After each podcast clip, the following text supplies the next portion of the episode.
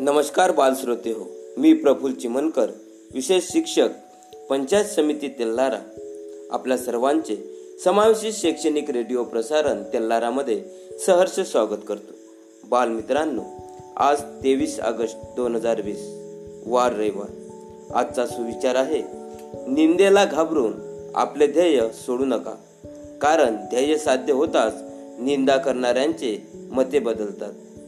बालमित्रांनो यानंतर जाणून घेऊया इतिहासातील काही घडामोडी दिनविशेष या कार्यक्रमामध्ये. दोन हजार बारा राजस्थानात अतिसृष्टीमुळे तीस जण ठार. दोन हजार अकरा लिबि लिबियातील हुकुमशहा उमे उमेअमर गडीफिती सत्ता उद्ध्वस्त उद्वतण्यात आली. दोन हजार पाच कविवर्य वि विदा करंदवीकर यांना ज्ञानपीठ पुरस्कार प्रदान. एकोणीसशे सत्त्याण्णव हळदीच्या पेंटरबाबतच्या अमेरिकेचे अमेरिकेशी चालू असलेला कायद्याशी लढा भारताने जिंकला. एखाद्या विकसनशील देशाने अमेरिकेत पेंटरला आव्हान देऊन तो जिंकण्याची ही पहिली घटना आहे. बालमित्रांनो यानंतर जाणून घेऊया जन्मदिवस जयंती आणि वाढदिवस.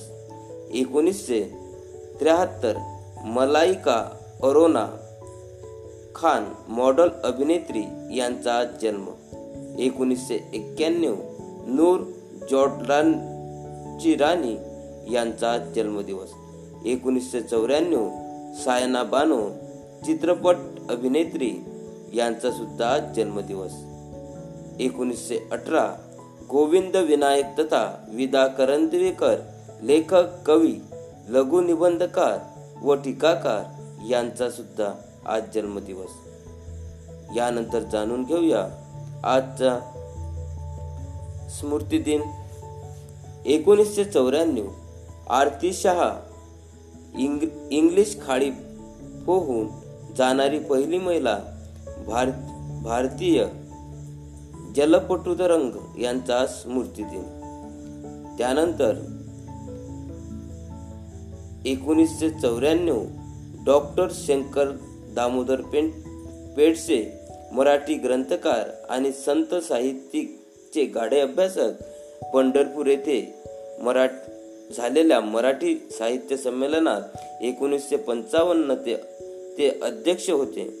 यांचा स्मृती दिन हे झाले आजचे दिनविशेष. धन्यवाद.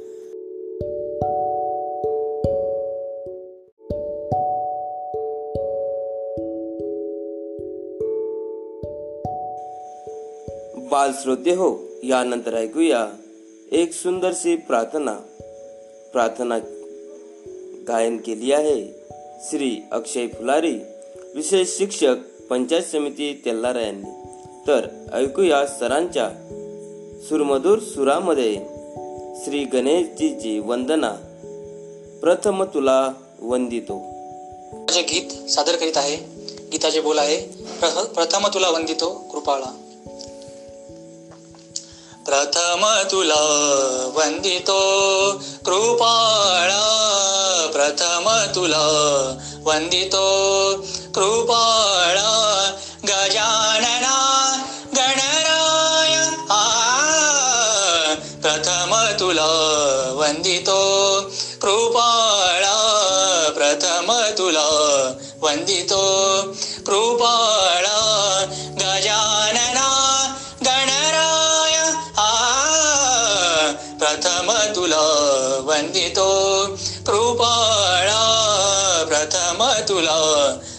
वंदितो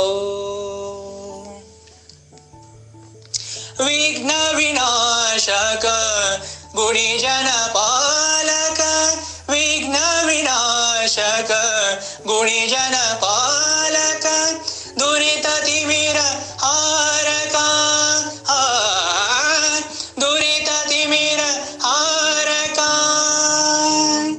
सुखकारक तू दुःख विरा सुखकारक तू दुःख विदारक तूच तुझ्या सारखा.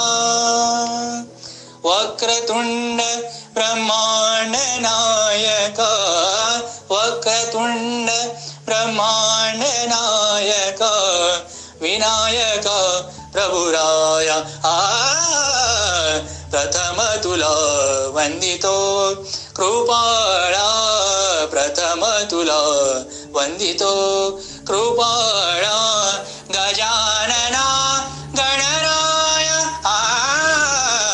प्रथम तुला वंदितो कृपाळा प्रथम तुला वंदितो सिद्धायक तुझा नंदा सिद्धी विनायक तुझा नंदा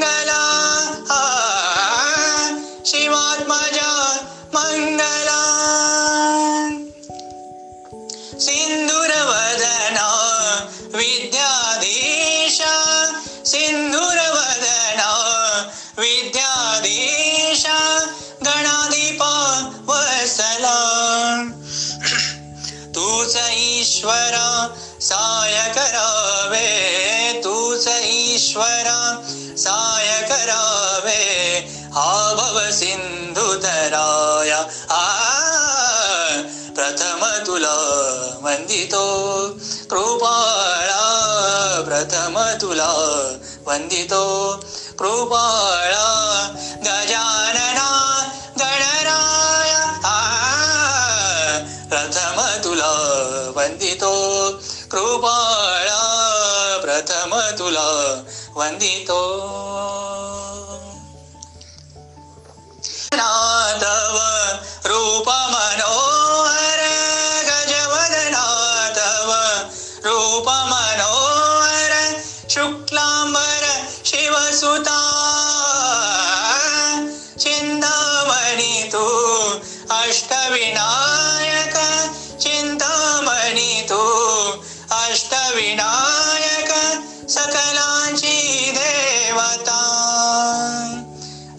सिद्धीच्या वरादयाळ.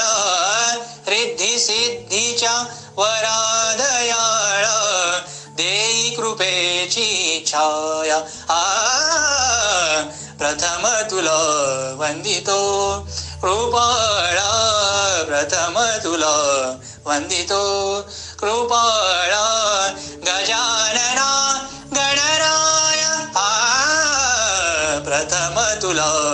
वंदितो कृपाळा प्रथम तुला। वंदितो कृपाळा प्रथम तुला। वंदितो ओ। धन्यवाद।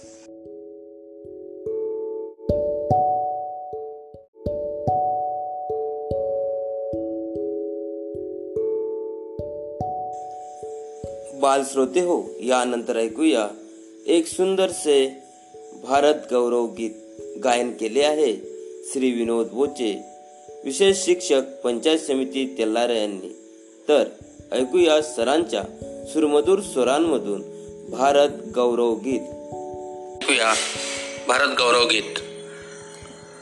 बहुत पाहिले देश जगी परी तुझ सम तूच महान. बहुत पाहिले देश जगी परी तुझ सम तूच महान.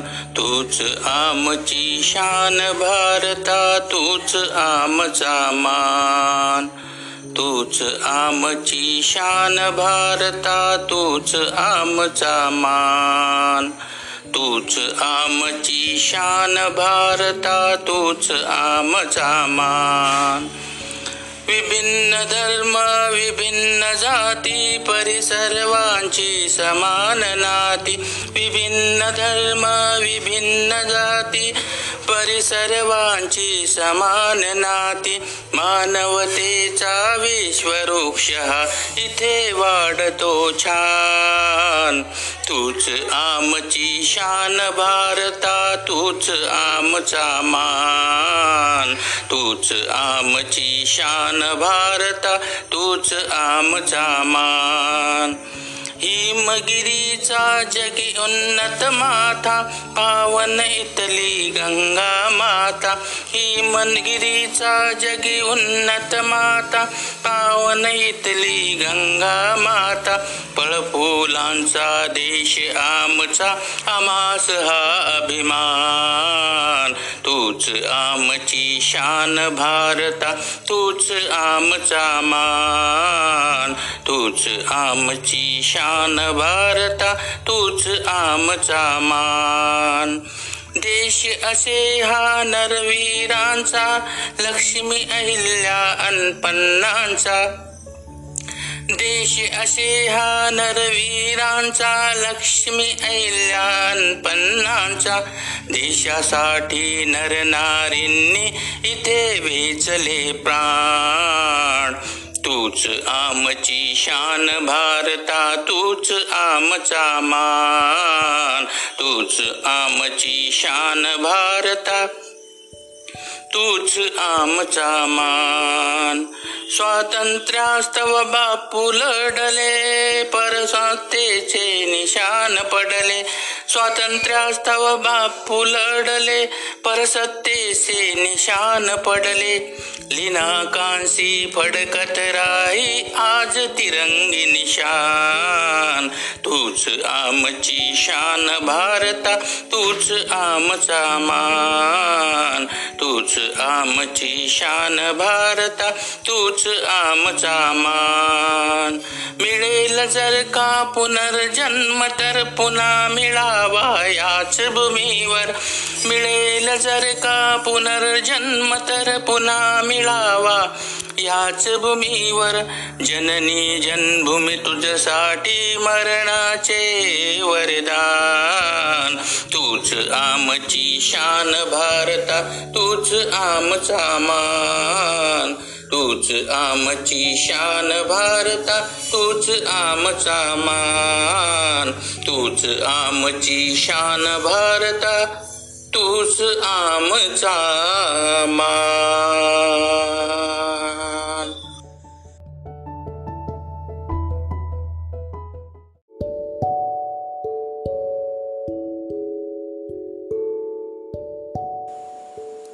चला तर मित्रांनो ऐकूया एक सुंदरशी बोधकथा. बोधकथेचे नाव आहे गाढव. सादर करते आहेत चिरंजीव भावेश विठ्ठल चिमनकर शाळा सेठ बंशीधर विद्यालय तेल्लारा येथील विद्यार्थी आहे. तर ऐकूया या विद्यार्थ्याची बोधकथा गाढव. मी काल आपल्याला एक बोधकथा सांगितली होती. त्यातून आपण बोध घेतला असेल. मी आपल्याला एक नवीन बोधकथा आणणार आहे. त्या बोधकथेचे नाव गाढव आहे. मी भावेश विठ्ठल चिमणकर वर्ग आठवाड असे विद्यालय तेल्लारा चला तर वळूया आपल्या बोधकथेकडे. एक गाव होतं. त्या गावामध्ये एक धोबी राहत होता. त्याचे नाव राजाराम होते.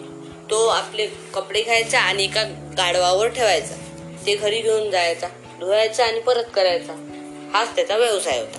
त्यावर त्याचे पोट होते. म्हणून त्या तो दुसऱ्या गावातील कपडे माणसांचे कपडे घ्यायचा आणि धुवायचा. पण त्याला त्या दुसऱ्या गावात गाढव नेता येत नव्हते. कारण मदा मध्येच नदी होती. म्हणून तो आपले गाढव एका झाडा जवळ बांधायचा आणि एका होडीतून दुसऱ्या गावात जायचा आणि ते कपडे घेऊन परत यायचा. मग एका दिवशी एका बिमारीमुळे त्या अं, राजारामचे निधन झाले. मग त्याचे गाढव असेच एकटेच राहू लागले. मग ते त्या नदीपाशी जायचे आणि बसायचे. एक दिवस तिथं एक घोडा आला आणि त्या गाढवाला विचारू लागला. गाढव भाऊ मी या नदीतून निघू शकतो का? तर त्या गाढवाने आत्मविश्वासाने म्हटले हो तू जाऊ शकतो. मग तो घोडा गेला पहिले गेला तर त्याच्या पायापर्यंत पाणी आले. थोडासा पुढे गेला तर त्याच्या मानेपर्यंत पाणी येऊ लागले. मग थोडासा पुढे गेला मग त्याच्या नाकापर्यंत पाणी येऊ लागले. तो घोडा कसावरी पलटला आणि मागे येऊ लागला. तिथे तो गाढव होता. तो त्या गाढवापाशी गेला आणि त्या गाढवाला म्हणाला मूर्ख गाढवा मी जर बुडालो असतो आणि मेलो असतो तर माझं काय झालं असतं? मग तो गाढव म्हणाला माझ्या मालकाची नाव बिना पायाची पाय त्याला पाय पाय पण तो ते मा- नाव या नदीला पार करू शकते पण तुला एवढे मोठे मोठे पाय आहेत पण तू पार नाही करू शकत. त्या घोड्याला आपली चूक कळाली आणि त्या घोड्यानं म्हटले की मला तुझ्यावर बोलायलाच नाही पाहिजे होतं. बालमित्रांनो याकडून आपल्याला हा बोध मिळतो की आपण कोणती गोष्ट करायच्या पहिले त्याची पडताळणी केली पाहिजे नंतरच ती गोष्ट केली पाहिजे. आणि कोणावरही विश्वास ठेवू नये. धन्यवाद.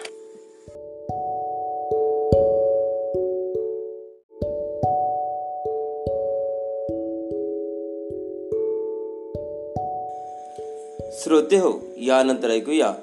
समावेशित शिक्षण सत्रामध्ये श्री विनोद बोचे विशेष शिक्षक पंचायत समिती तेल्लारा यांचे मार्गदर्शन.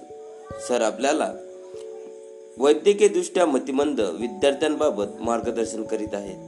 समावेशी शिक्षणामध्ये विद्यार्थी टिकून राहावा व त्याने आपलं वैयक्तिक सामाजिक कौशल्य कशा पद्धतीने विकसित करावे याबाबत सर आपल्याला मार्गदर्शन करत आहेत. आज मतिमंतत्व भाग बारामध्ये जाणून घेऊया सरांचे मार्गदर्शन. सरांसोबत. शैक्षणिक प्रसारण रेडिओ तेलारा. मी विनोद बोचे विशेष शिक्षक पंचायत समिती तेलारा. कालच्या भागामध्ये आपण जीवनसत्व आणि त्याबाबत माहिती समजून घेतली जाणून घेतली लसीकरणाचे वेळापत्रक पाहिले आणि बालकामधील आजार पाहला. आजच्या मतिमंदित्व भाग बारामध्ये आपण पाहूयात बालकामधील आजार.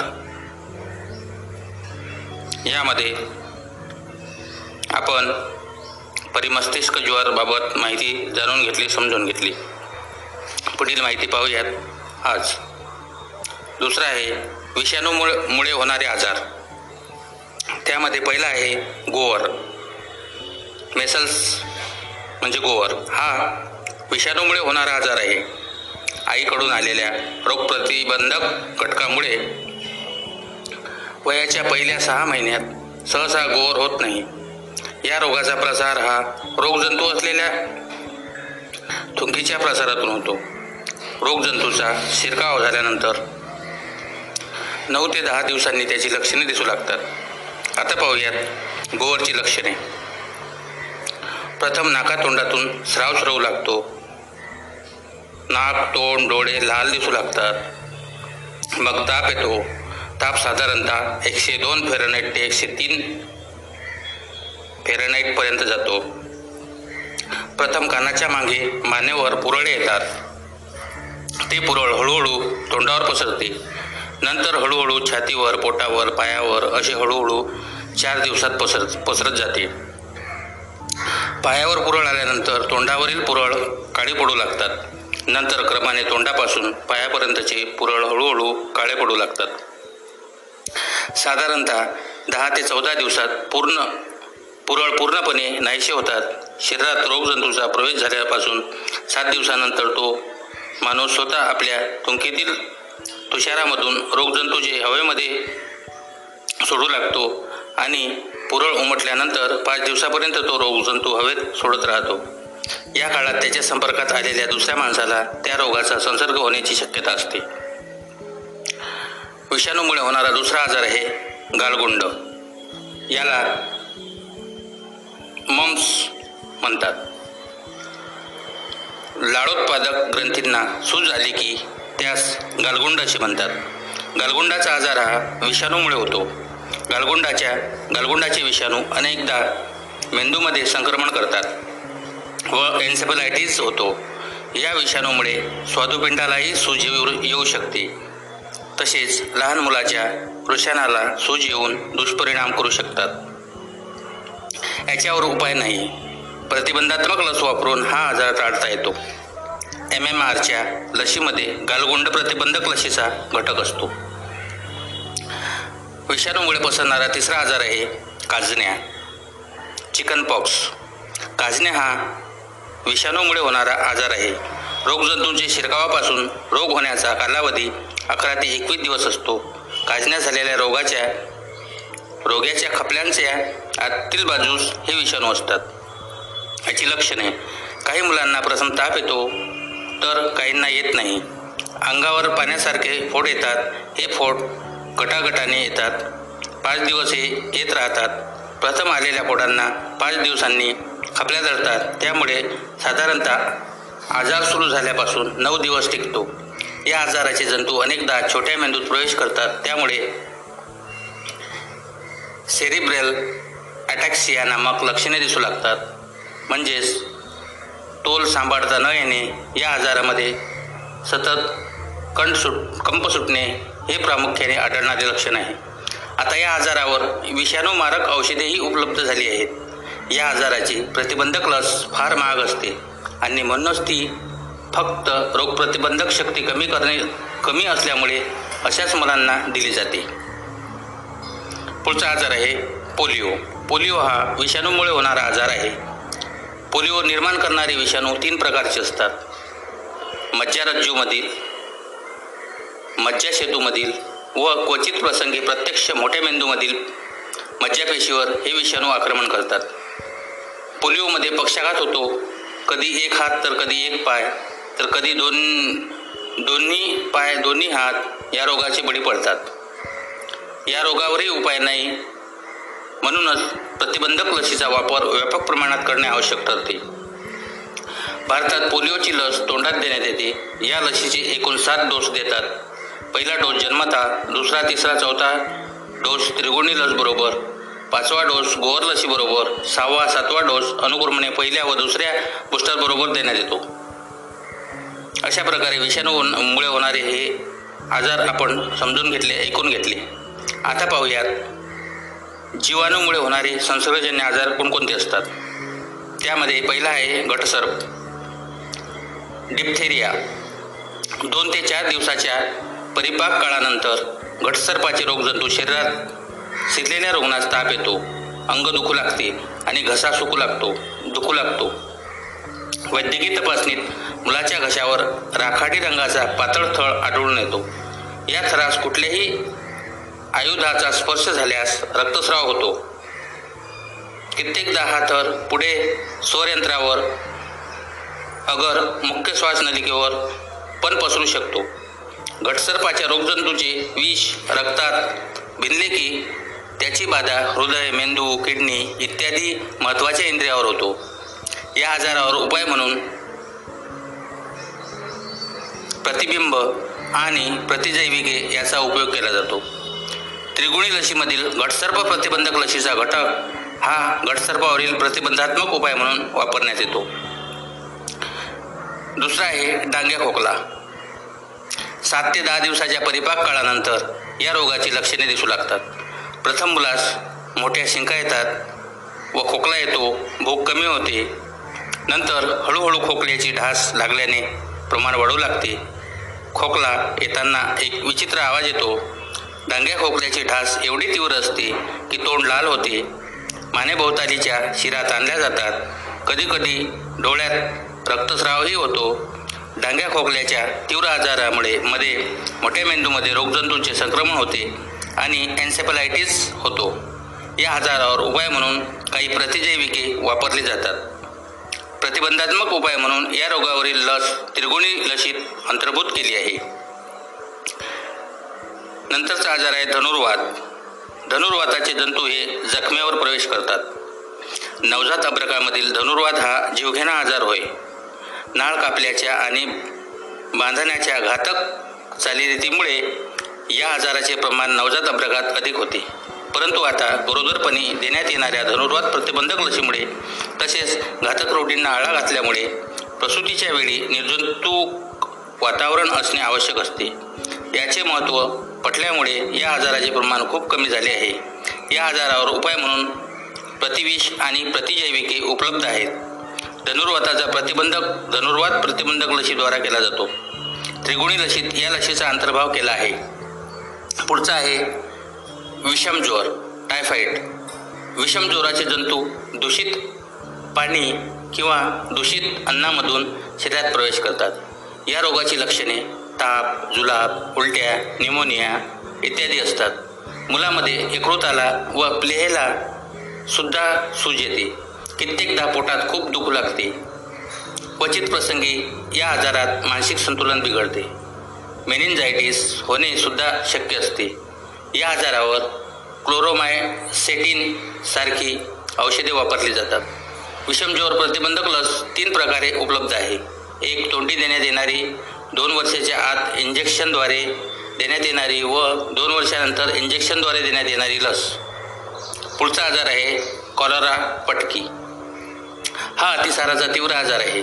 यात पाण्यासारखे ढाळ होतात. शरीरातील क्षाराचे व पाण्याचे प्रमाण कमी झाल्याने माणूस शुष्क बनतो. यावर सर्वात महत्त्वाचा उपाय म्हणजे पुनर्जलीकरण सलाईनद्वारे तोंडात भरपूर पाणी देत राहणे महत्त्वाचे असते.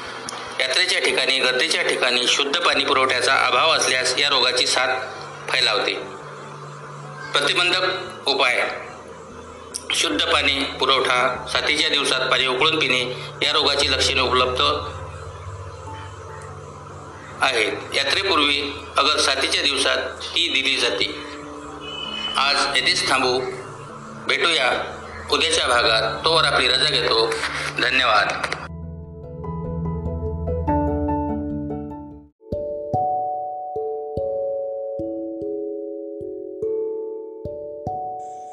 श्रोते हो यानंतर ऐकूया विशेष माहिती सत्रामध्ये श्री शिवचरण अळणे विशेष शिक्षक पंचायत समिती तेल्लारा यांची माहिती. श्रोते हो गणेशजीचे आगमन झालेले आहे.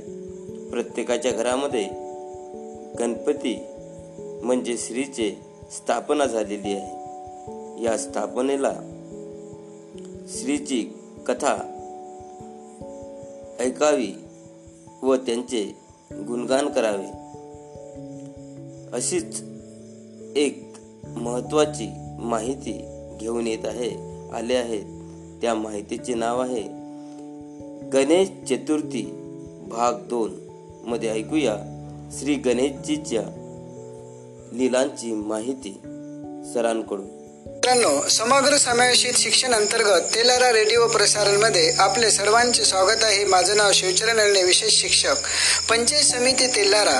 काल म्हणजे दिनांक बावीस आठ दोन हजार वीसला गणेश चतुर्थीबाबत भाग पहिला पाहिला तर आज आपण गणेश चतुर्थीबाबत दुसरा आणि अंतिम भाग पाहूया. भाद्रपद शुद्ध चतुर्थी या त्याच्या जन्मदिवशी तो काशी राज्याच्या रत्नपुराहून निघाला त्याने दहा दिवस प्रवास केला व सिंदूरपुरात आपल्या आई वडिलांची भेट घेऊन त्याचे आशीर्वाद घेतले. त्याच दिवशी म्हणजे भाद्रपद शुद्ध चतुर्थी ते चतुर्दशी या दहा दिवसात या गजाननाचे पूजन उपासना होऊ लागले उत्सव साजरा होऊ लागला. हा गणपती उत्सव धार्मिक दृष्टीनेच महत्त्वाचा आहे असे नाही तर तो सामाजिक दृष्टीनेही महत्त्वाचा आहे. तो एक राष्ट्रीय सण झाला आहे. महाराष्ट्रात गणेशोत्सव विशेष उत्साहाने साजरा केला जातो. हा उत्सव महाराष्ट्राचे खास वैशिष्ट्य आहे. ठिकठिकाणी सार्वजनिक गणपतीची स्थापना केली जाते. नेत्र दीपक विद्युत रोषणाई केली जाते. पौराणिक ऐतिहासिक सामाजिक असे भव्य देखावे उभे केले जातात. अशा प्रकारचे देखावे आणि विद्युत रोषणाई हे पुण्याचे वैशिष्ट्य आहे. अनेक लोक ही आरास पाहण्यासाठी पुण्यात येतात व रात्र रात्र जागतात. या दिवसात रात्री शहरातले रस्ते गर्दीने तुडुंब भरलेले असतात. माणसांचा महापूर ओसंडत असतो.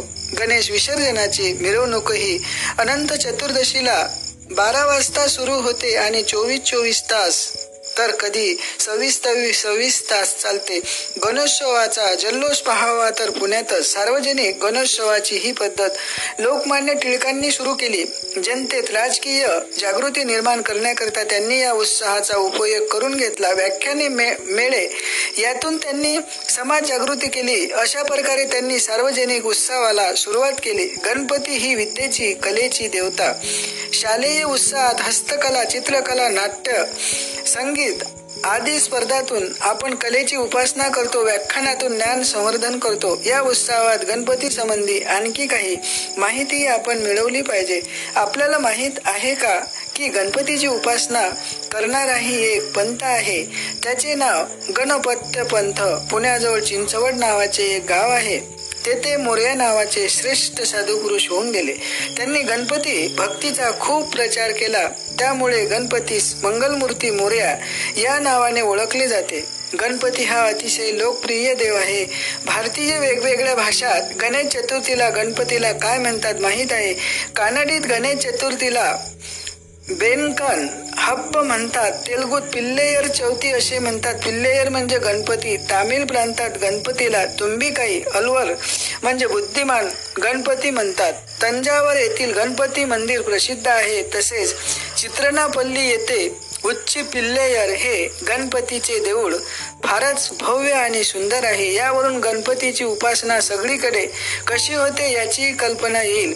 महाराष्ट्रातले अष्टविनायक तर प्रसिद्धच आहेत. त्यांना वेगवेगळी नावेही आहेत. मोरगावचा गणनायक राजमुख गणपती सिद्धे टेकला सिद्धिविनायक पालीला बल्लाडेश्वर मडाला विनायक थेऊरला चिंतामणी लेण्यांद्रीला गिरिजात्मक ओझरला विघ्नेश्वर रांजणगावचा गणपती असे हे विष्टाईन अष्टविनायक मानले जातात. गणेश उत्सवाच्या निमित्ताने अशा गोष्टीची माहिती करून घेतली. आपल्या आवडीच्या छंदाची जोपासना केली तर गणेश उत्सवाच्या आनंदात उत्साहात भर पडेल आणि नव्या गोष्टी शिकल्याचा आनंदही मिळेल. तर ही झाली गणेश चतुर्थी बाबत पूर्ण माहिती दोन भागात.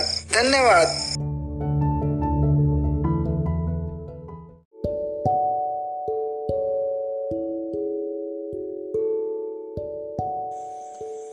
बाल श्रोते हो यानंतर ऐकूया पाठ्यपुस्तकातील येता सातवीची हिंदीची कविता जीवन नाही मरा करता है. गायन केले आहे श्री विनोद बोचे विशेष शिक्षक पंचायत समिती तेल्लारा यांनी तर ऐकूया सरांच्या सुरमधूर स्वरामध्ये जीवन नहीं मरा करता है ही कविता. मैं विनोद बोचे विशेष शिक्षक पंचायत समिती तेल्लारा आपके लिए लेकर आया हूँ। कक्षा सातवीं की हिंदी की कविता। कविता का नाम है, जीवन नहीं, मरा करता है। और यह कविता लिखी है, गोपाल दास सक्सेना, नीरज। इन्होंने। प्रस्तुत कविता में, कवि ने विविध उदाहरणों के माध्यम से जीवन की समस्याओं और इनकी शाश्वता की ओर संकेत किया है। प्रस्तुत करता हूँ। कविता जीवन नहीं मरा करता है।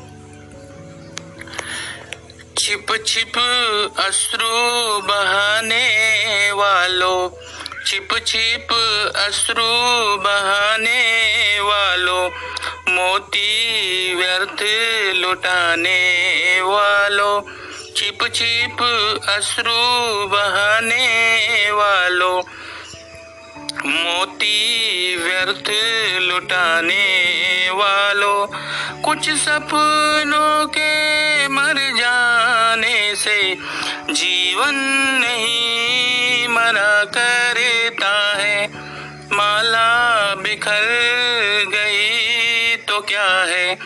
खुद ही हल हो गई समस्या।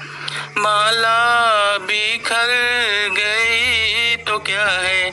खुद ही हल हो गई समस्या। आँसू गर नीलाम हुए तो समझो पूरी हुई तपस्या। रूठे दिवस मनाने वालों फटी कमी सिलाने वालों। कुछ दीपों के बुझ जाने से आँगन नहीं मरा करता है। खोता कुछ भी नहीं यहाँ पर, केवल जिल बदलती पोती, जैसे रात उतार चांदनी, बहने सुबह धूप की धोती, वस्त्र बदल कर आने वालों, चाल बदल कर जाने वालों, वस्त्र बदल कर आने वालों, चाल बदल कर जाने वालों। चंद खिलौनों के खोने से बचपन नहीं मरा करता है। कितनी बार गंगरिया फूटी सीकन पर आई पनघटे पर। कितनी बार किश्तियाँ डूबी, चहल पहल ओही है तट पर। दम की उम्र बढ़ाने वालों लो की आयु घटाने वालों ला करे पतझर कोशिश पर उपवन नहीं मरा करता है। लूट लिया माली ने उपवन लूटी न लेकिन गंद पुल की। तूफानों तक ने छेड़ा पर खिड़की बंद हुई धुल की। नफरत गले लगाने वालों सब पर धूल उड़ाने वालों। कुछ मुकड़ों की नाराजी से दर्पण नहीं मरा करता है। कुछ मुकड़ों की नाराजी से दर्पण नहीं मरा करता है। छिप छिप अश्रु बहाने वालों, मोती व्यर्थ लुटाने वालों। कुछ सपनों के मर जाने से जीवन नहीं मरा करता है। जीवन नहीं मरा करता है। जीवन नहीं मरा करता है। धन्यवाद।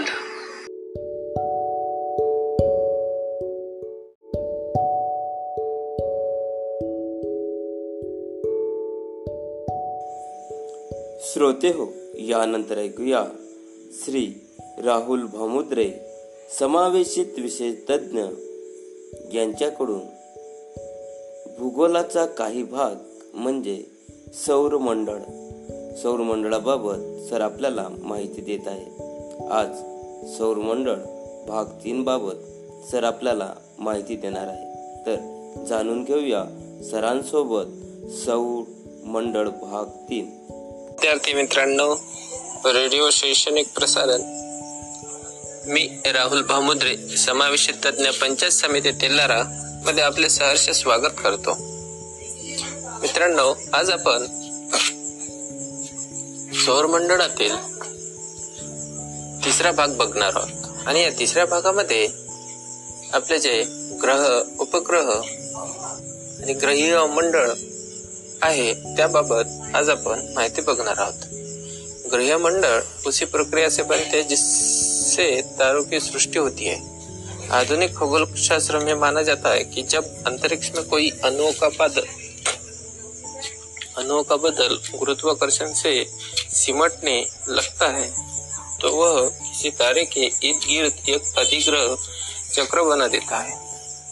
पहले अणु जमाव कर धूल के कण बना देता है, फिर कण मिलकर डले बन जाते हैं। गुरुत्वाकर्षण के लगातार प्रभाव से इन डलों में टकराव और जमावड़े होते रहते हैं और धीरे धीरे मलबे के बड़े बड़े टुकड़े बन जाते हैं, जो वक्त के साथ ग्रह, उपग्रह और अलग वस्तुओं का रूप धारण कर लेते हैं। जो वस्तुओं बड़ी होती है, उनका गुरुत्वाकर्षण ताकतवर होता है और वे अपने आप को सिकुड़ कर एक गोले का आकार धारण कर लेती है। किसी ग्रहीय मंडल के सृजन के पहले चरणों में यह ग्रह और उपग्रह कभी कभी आपस में टकरा भी जाते हैं, जिससे कभी तो वह खंडित हो जाते हैं और कभी जुड़कर और बड़े हो जाते हैं। माना जाता है कि हमारी पृथ्वी के साथ एक मंगल ग्रह जितनी बड़ी वस्तु का भयंकर टकराव हुआ जिससे पृथ्वी का बड़ा सा सतही हिस्सा उखड़कर पृथ्वी के इर्द गिर्द परिक्रमा में चला गया और धीरे धीरे जुड़कर हमारा चंद्रमा बन गया। अशा प्रकारे आपण ग्रहीय मंडळमध्ये माहिती बघितली तसंच आता स्थलीय ग्रह कोणते आणि त्याबाबत विस्तृत अशी माहिती बघूया. सर्वात प्रथम आपण बुध या ग्रहाची माहिती बघू. बुध सौर मंडल का सूर्य से सबसे निकट स्थित और आकार में सबसे छोटा ग्रह है. यम म्हणजे प्लूटो को पहले सबसे छोटा ग्रह माना जाता था. पर अब इसका वर्गीकरण गौना ग्रह के रूप में किया जाता है। यह सूर्य की परिक्रमा करने में अट्ठासी दिन लगाता है। यह लोहे और जस्ते का बना हुआ है। यह अपने परिक्रमा पथ पर 35 मील प्रति क्षण की गति से चक्कर लगाता है। बुध सूर्य, बुध ग्रह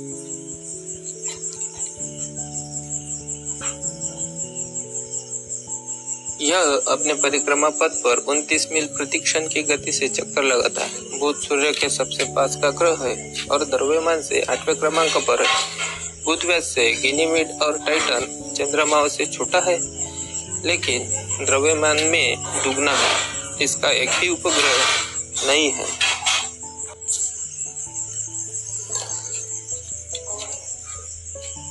तसेच त्याचे ग्रहपथ म्हणजेच सत्तावन्न लाख। एक्क्याण्णव हज़ार किलोमीटर। सूर्याचे व्यास चार हज़ार आठ सौ अस्सी किलोमीटर। द्रव्यमान, तीन डिग्री, तीन की ग्रह। यह दिन के अति गर्म हो, रातें बर्फीली होती है। इसका तापन, तापांतर सभी ग्रहों से सबसे अधिक 600 डिग्री सेल्सियस है। इसका तापमान रात में minus one seventy three degree है। वह दिन में 427 डिग्री हो जाता है। अशा प्रकारे आज आपण ग्रहीय मंडल तसेच स्थलीय ग्रहमध्ये बुध हा ग्रह बघितला। इथेच आज मी थांबतो. पुन्हा आपण भेटू. धन्यवाद.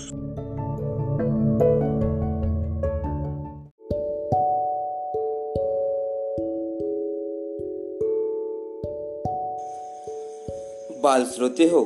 यानंतर ऐकूया पाठ्यपुस्तकातील इयत्ता सातवीची मराठीची कविता माझी मराठी. गायन केली आहे श्री विनोद बोचे विशेष शिक्षक पंचायत समिती तेल्लारा यांनी तर ऐकूया सरांच्या सुरमधूर स्वरामध्ये माझी मराठी ही कविता. मी विनोद बोचे विशेष शिक्षक पंचायत समिती तेलारा आपणासाठी येऊन आलो आहे. पाठ्यपुस्तकातील वर्ग सातवीची मराठी विषयाची कविता. कवितेचं नाव आहे माझी मराठी आणि ही कविता लिहिली आहे मृणालिनी कानेटकर यांनी. मातृभाषेविषयी आपल्या मनात आपुलकी असते आपल्या आईविषयी सर्वांना प्रेम असते तसे प्रेम मराठी भाषेविषयी सर्वांना वाटते. आपल्या मराठी भाषेतील शब्दांचे महत्त्व बोलीचे महत्त्व मराठी भाषेची थोरवी प्रस्तुत कवितेतून सांगितलेली आहे. तर चला सादर करतो कविता माझी मराठी.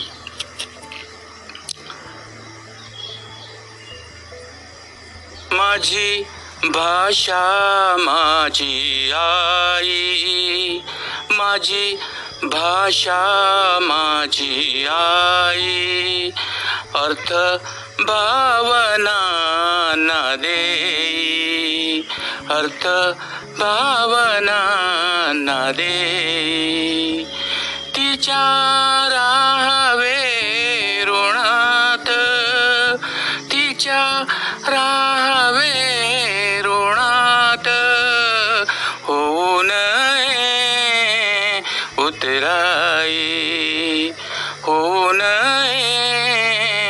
उतराई माझी भाषा माझी आई.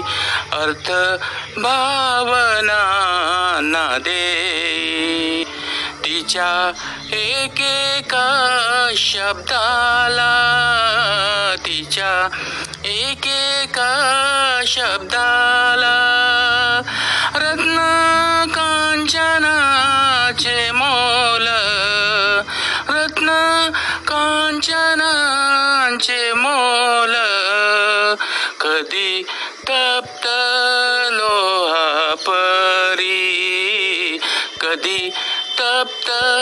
लोहा परी कधी चांदने शीतल कधी तप्त लोहा परी कधी चांदने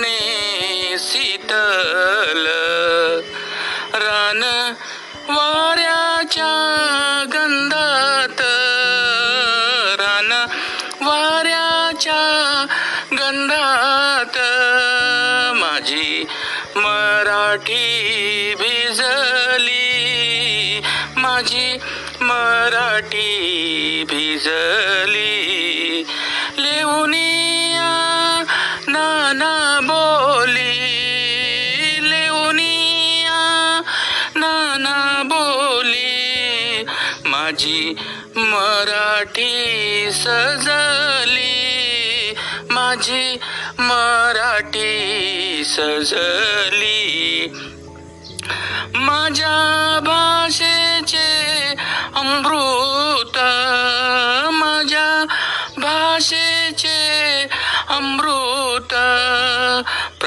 असेल तो भाग्यवंत प्रासेल तो भाग्यवंत. तिचा नाही दुजा भाव तिचा नाही दुजा भाव. असो कोणताही पंत असो काही पंथ माझ्या मराठी भाषेची माझ्या मराठी भाषेची काय वर्णावी थोरवी.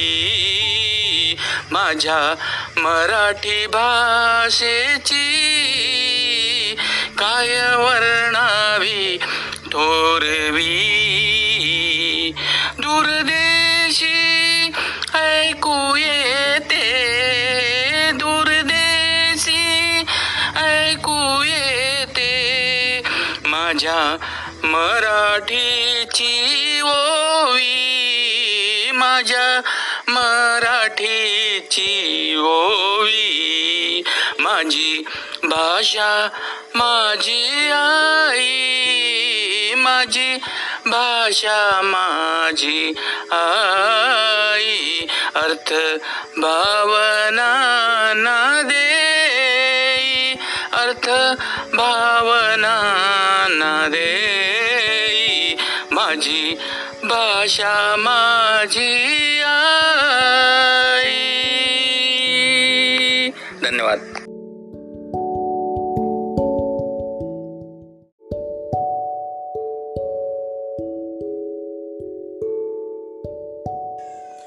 बाल श्रोते हो यानंतर ऐकूया एक सुंदरसे बळबळ गीत. बळबळ गीताचे बोल आहेत चिमणी ताईच्या पिला. तर ऐकूया एक सुंदरसे बळबळ गीत चिमणी ताईच्या पिला.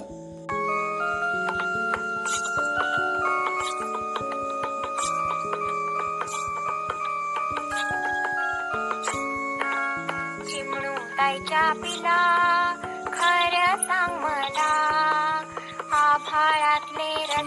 रस्ते कसे सापडतात तुला. चिमडू ताईच्या पिला. खर सांग मला आभाळातले रस्ते कसे सापडतात तुला? आभाळातल्या रस्त्यांवर पांढऱ्या खुणा असतात का? लाल हिरवे पिवळे दिवे पोलीस दादा असतात का? आभाळातल्या रस्ते पांढऱ्या खुणा असतात का? लाल हिरवे पिवळे दिवे पोलीस दादा असतात का? वाट चुकून चुकला तर गेटावरती नेतात का? नाव गाव पत्ता विचारून गोळ्या बिस्किट देतात का? वाट चुकून चुकला तर गेटावरती नेतात का? नाव गाव पत्ता विचारून गोळ्या बिस्किट देतात का? चिमणू ताईच्या पिला खरं सांग मला. आभाळातले रस्ते कसे सापडतात तुला? आभाळातले रस्ते कसे सापडतात तुला? आभाळातले रस्ते कसे सापडतात तुला?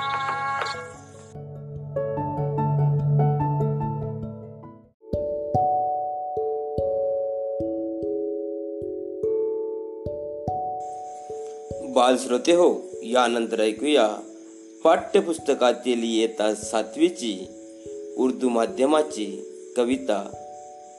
मदमाशी गायन केली आहे श्री विनोद बोचे विशेष शिक्षक पंचायत समिती तेल्लारा यांनी. तर ऐकूया सरांच्या सुरमधूर स्वरामध्ये उर्दू माध्यमाची मराठीची कविता मदमाशी मी विनोद बोचे विशेष शिक्षक पंचायत समिती तेलारा आपणासाठी घेऊन आलो आहे. पाठ्यपुस्तकातील वर्ग सातवीची उर्दू माध्यमाची मराठी विषयाची कविता. कवितेचं नाव आहे मधमाशी. मधमाशी सकाळी उठल्यापासून कामात मग्न असते. थंडी ऊन याची पर्वा न करता थेंब थेंब मध गोळा करून साठवते. मधमाशीचा उद्योगप्रियता हा गुण आपण घ्यावा तसेच त्यांच्याकडून जे गुण घेता येईल त्या गुणांचा आपण अंगीकार करावा असा संदेश प्रस्तुत कवितेतून कवीने दिला आहे. तर सादर करतो कविता मधमाशी. उठून सकाळी ती मधमाशी. उठून सकाळी ती मधमाशी. जाते की मध मिळवायासी जाते की मध मिळवायासी थेंबे थेंबे साठ विद्यासी थेंबे थेंबे साठ विद्यासी उद्योगी मोठी उद्योगी मोठी. आळस तीच ठाऊक नाही?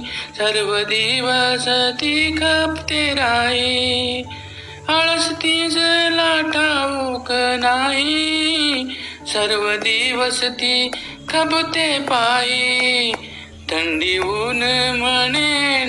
काही उद्योगी मोठी उद्योगी मोठी. गोड गोड मध निपटून घेते गोड गोड मध निपटून घेते. थोडा म्हणून मुळी न रुसते साठवून तो जपून ठेवते. उद्योगी मोठी उद्योगी मोठी उद्योगी मोठी. थोडाही गुण मिळता घ्यावा थोडाही गुण मिळता घ्यावा.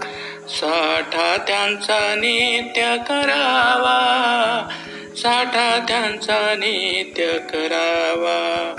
कोणालाही तो शिकवावा कोणालाही तो शिकवावा. ठेवाये चिती ठेवाये चिती उठून उठूनी सकाळी ती मधमाशी उठूनी सकाळी ती मधमाशी. जाते की मध मिळवायासी जाते की मद मिळवायासी जाते की मद मिळवायासी. धन्यवाद.